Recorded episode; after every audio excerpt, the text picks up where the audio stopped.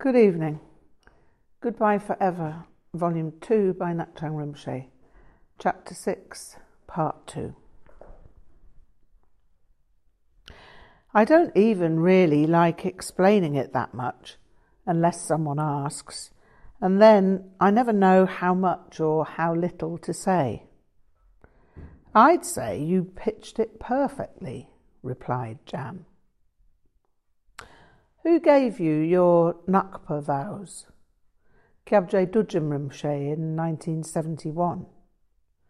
I've heard of him. He's the head of the Nyingma school, isn't he? I nodded. Yes, Dudjom Jigdrel Yeshe Dorje. He's the incarnation of the great Terton, Dudjom Lingpa, and really the most amazing Lama. The Nyingma school? asked Kate.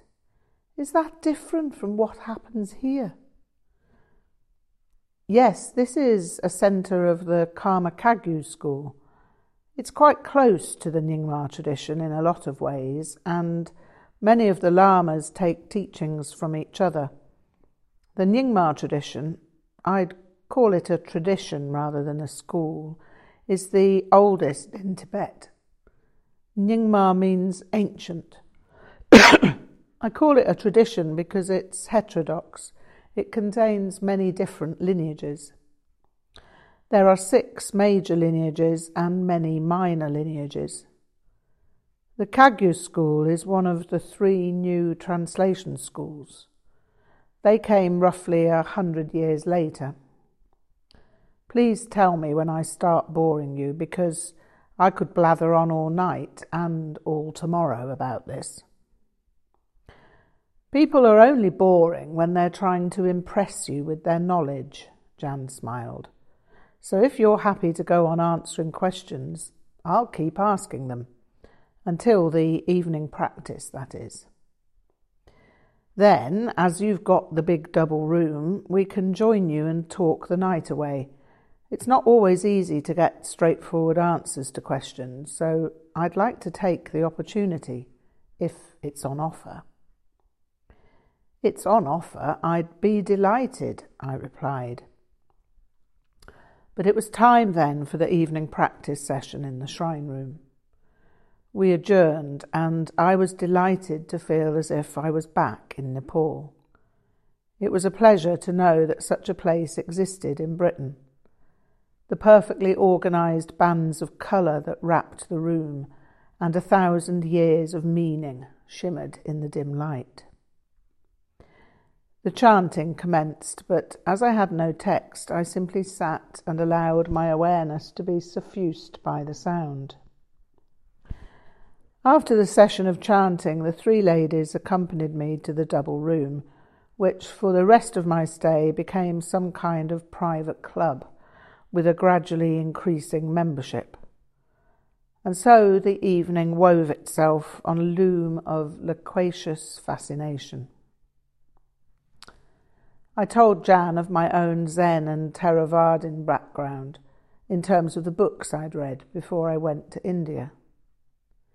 She was intrigued that we had similar backgrounds in terms of our approach to Vajrayana. My approach was different in as much as I knew I was headed in the direction of Vajrayana, whilst I was gaining what I could from my Zen and Theravadin readings. So there was nothing available on silent sitting in the Tibetan tradition when you started out? asked Jan. No, nothing at all. Chogyam Trungpa Rinpoche was the first to write about it, but it was only slightly touched upon in Born in Tibet, which came out in 66. That was an autobiographical account of his life in Tibet and his subsequent escape to India. I read that. I really enjoyed it, Dot commented. I'd really like to go to Tibet and it would be amazing to meet Trungpa Rinpoche. Yes, said Jan with a grin. He was quite remarkable in a lot of ways, by all accounts. I just missed him when I came here, but the rumours were quite astonishing. Samye Ling is quite quiet now in comparison. Yes, I commented. I met a lady called Emily on the way back from Edinburgh in 71, and she'd just come from Samye Ling, and she'd told me about the way he'd shout suddenly as a means of transmission. Like an idiot, I didn't change my plans and go straight back up north. I would have met Chogyam Trungpa if I'd done that, but it was a chance lost. I thought he was going to be staying here indefinitely, and then suddenly he was gone. That, said Jan in a slightly wistful tone, seems to be a lesson that everyone has to keep learning over and over again. Too right, I concurred. That's happened to me a good few times. I wish I could see the full potentiality of the present moment. Yes, Jan mused, that's the object of meditation, but what would be more difficult, if not impossible, is to know that moment everywhere simultaneously.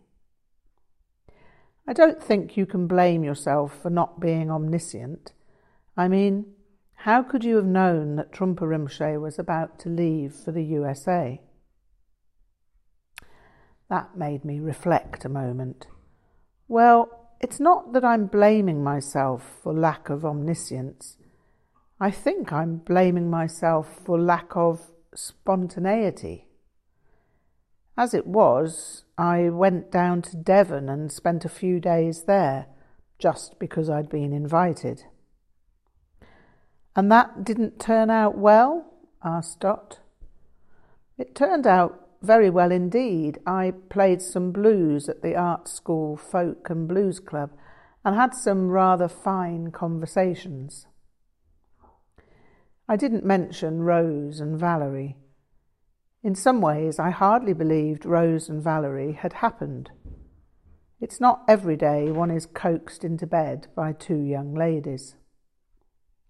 Casting my mind back, it seemed as if it could almost have happened to someone else. For me, I continued, it's more a matter of having a greater sense of spark or abandonment to the, to the possible. That's important, said Kate. I feel that it's good to allow ourselves to be increasingly spontaneous. Jan roared with laughter at that idea. Yes, well, I think that's a wonderful idea, but sometimes it plays out very badly indeed.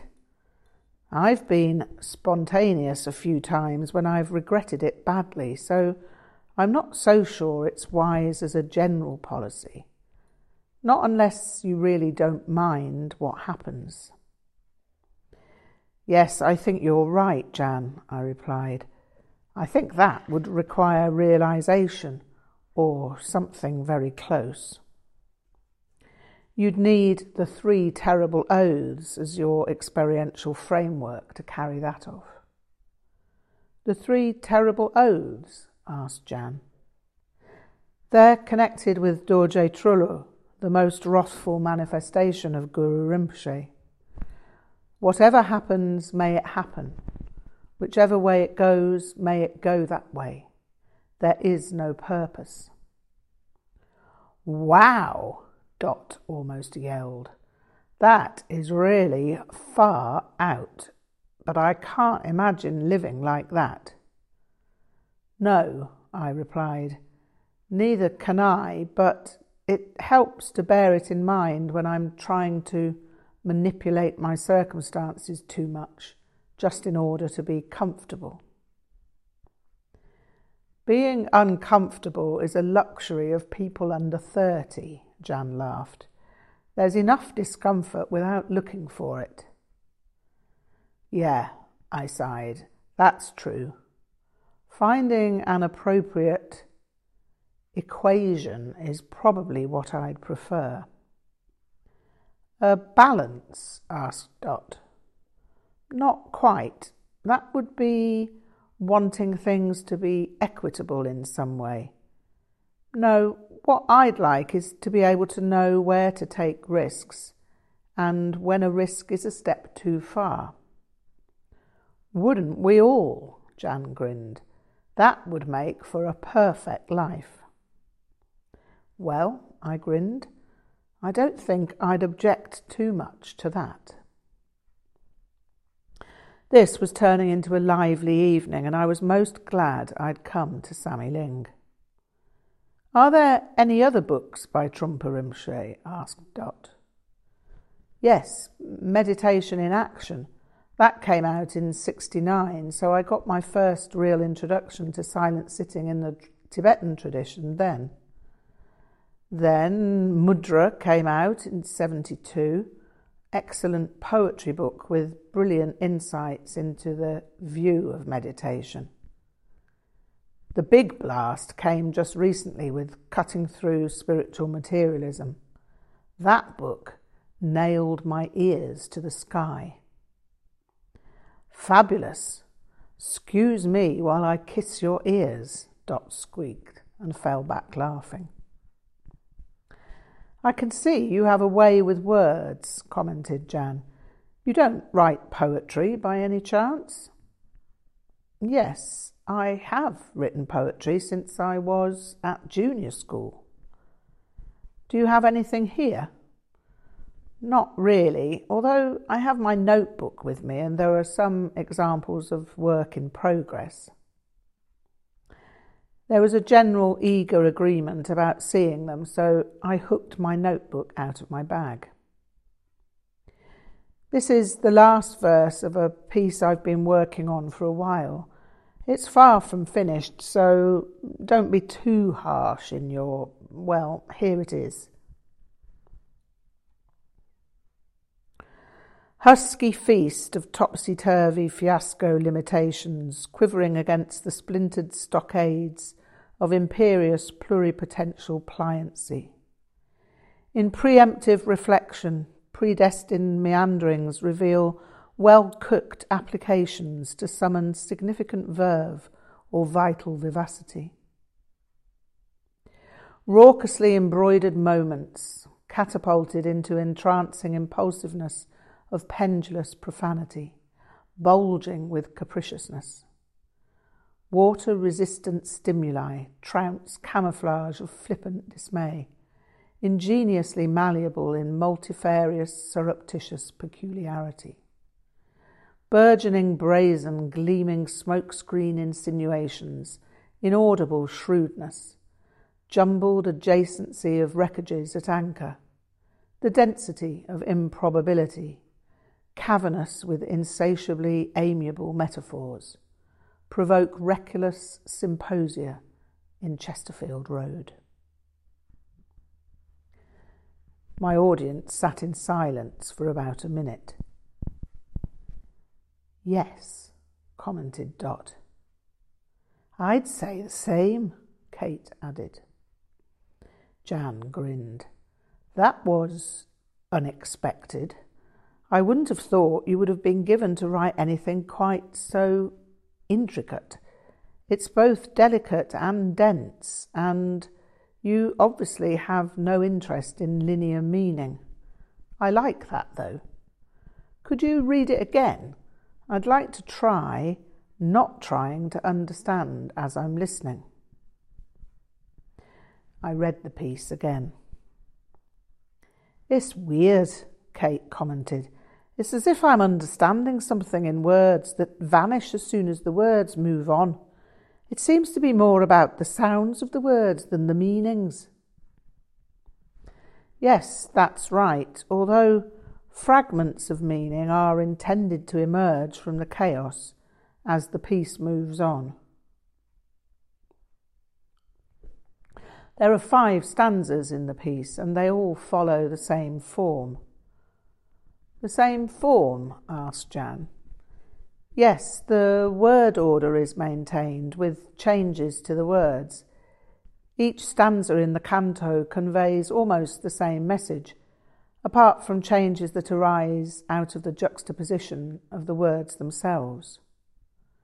Yikes! exclaimed Dot. You're like some sort of psychedelic Einstein or something. That is far too kind, Dot. I think I'd like to be something like that, but I think I have a long way to go before I find a voice that really works.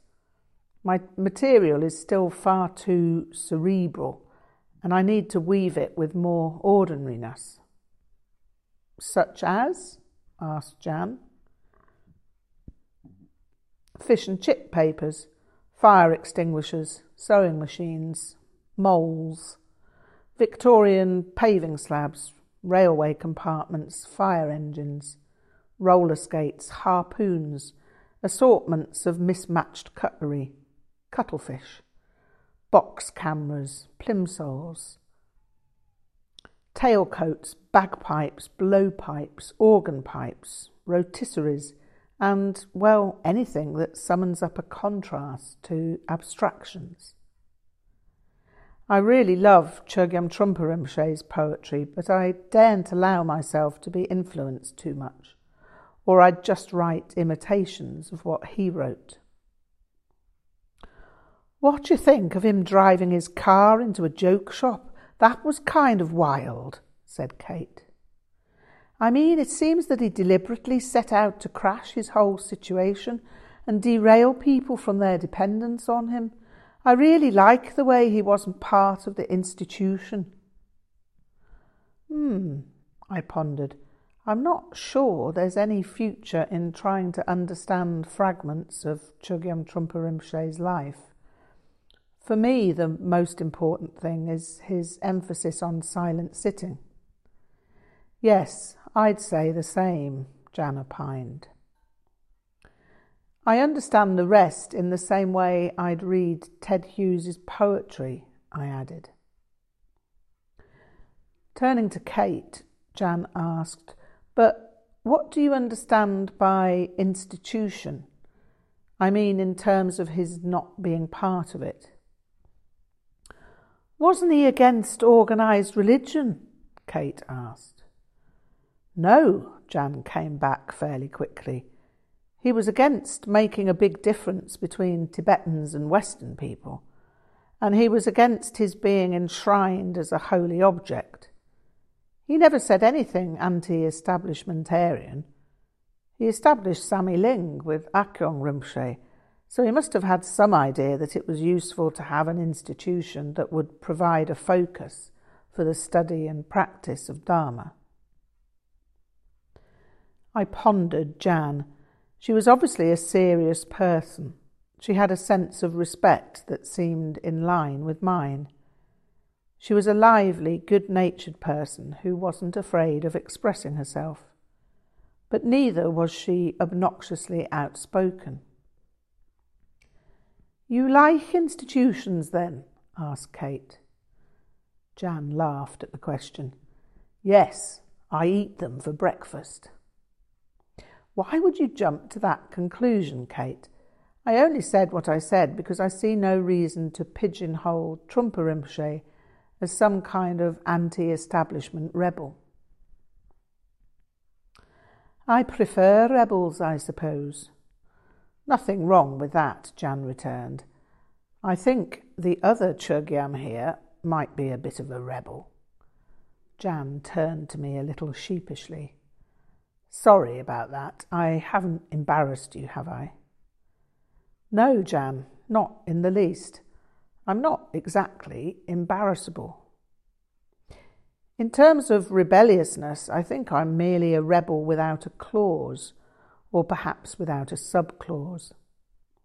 I'm an unrebellious, quasi Rabelaisian, yet recidivistically recondite type rebel riotous yet reserved, if you know what I mean.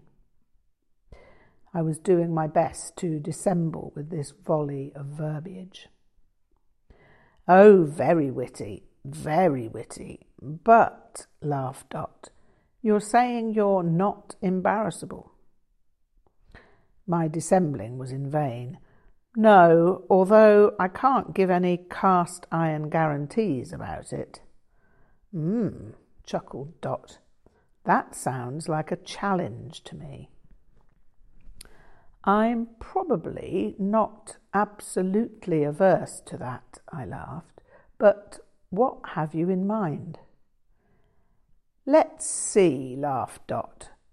Would you wear a pair of my knickers all day tomorrow? That caused me laughter. Certainly, that's no problem. Go fetch a pair. The prettier and frillier the better. The room convulsed at that, and Dot went off to get a pair of knickers. She came back after a few minutes and handed them over. I took charge of them and perused them momentarily. Yes, I think they'll fit. Dot then asked Kate and Jan what it was like not wearing a bra, and I realised she was trying another angle on me.